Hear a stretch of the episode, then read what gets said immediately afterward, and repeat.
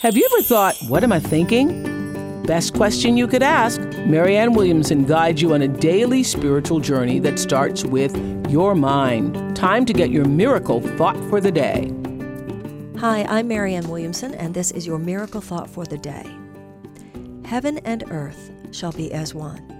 Now, that is a line from the Bible, but let's talk about its metaphysical meaning. The Course in Miracles says that the line, heaven and earth shall be as one, means that there shall come a time in human evolution when heaven and earth no longer exist as two separate states. Heaven, we are taught, is not a condition, it is not a place, it is an awareness of our oneness, our oneness with God, our oneness with all living things. Now, Jesus is described in A Course in Miracles as a person, and we're not taught he was the only person about whom this is true. But he is one person who the Course in Miracles describes as having lived on the earth, but thought only the thoughts of heaven. And the question becomes, how you doing on that? He lived on the earth, but thought only the thoughts of heaven. The way the earth will transform is that we will begin to live, taking each step in our lives with the thoughts of heaven in mind. In other words, no matter what we say, no matter what we do, we will be coming energetically, mentally from a place of realization that we are one with others. We will only want to give love because we know that we are one with others, so that what I give is what I receive. If I give love, I will receive love. If I project fear, what I will receive is fear, anger, blame, etc.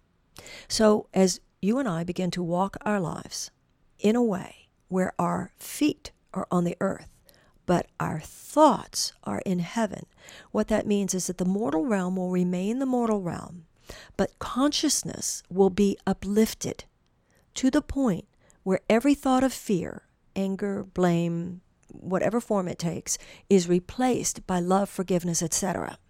And the Course in Miracles says that even though you can't take yourself all the way up to heavenly consciousness, you can get so high that God Himself will lean down, as it were, and take you the rest of the way. Heaven and earth shall be as one, means they will no longer exist as two separate states. And that's how you and I want to live our lives, isn't it? So that we go through our lives, this material plane, but where there is so much love and so much peace and so much joy, it's just an enjoyable experience.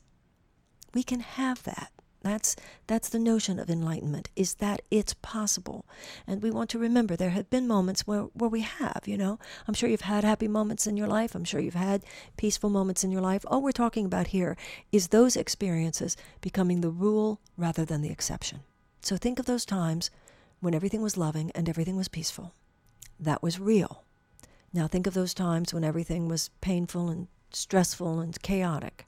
That was a situation in which you were stuck in the maelstrom of ego thoughts, yours and other people's. Now, know what you want. Be clear about what you want. Declare your victory. Claim for yourself another way of life. Recognize that in those moments when you've been happy and peaceful, that you can say, That's what I want. That is what I want. And that begins a process in your own thinking where when you are in a situation that is painful, you are willing to recognize my thinking here is what's got to change.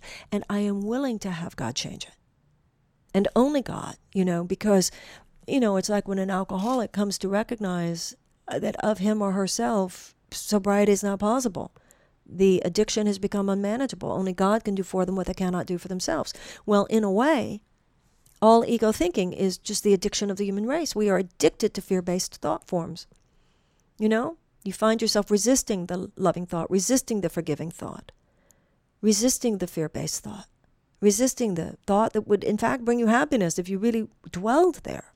And so there's a deep humility in getting to the point of realizing I know I want to be in love because I want to live a happier life. I don't always know how to do it, but I am willing.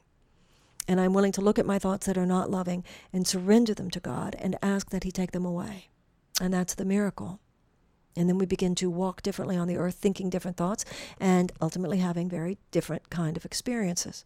It's not so much that the externals change necessarily, but if you think about it, your experience of hell, and the Course in Miracles says hell is what the ego would make of the present, isn't something that has to do with the experiences externally objectively occurring so much as how you hold what's occurring, how you feel about what's occurring.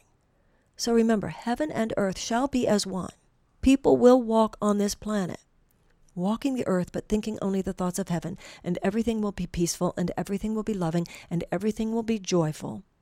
And it can begin, and in a way has to begin with you and me. So maybe you and I aren't going to be at a place uh, immediately where that's our reality all the time. But it can be more often than it is now, I'm sure. So let's join together and know that in any situation where there is an appearance of something which is not love, we can ask our divine source, we can ask God, take it away, open my eyes. I'm willing to see this differently. That in me and in my life right now, heaven and earth shall be as one. You're listening to Marianne Williamson. This is your miracle thought for today. Now that you've gotten your daily miracle thought, visit Marianne's blog, MiracleThink, at oprah.com slash Marianne Radio. And listen to Marianne Williamson's live radio show Thursdays on Oprah Radio at XM 156 and Sirius 195.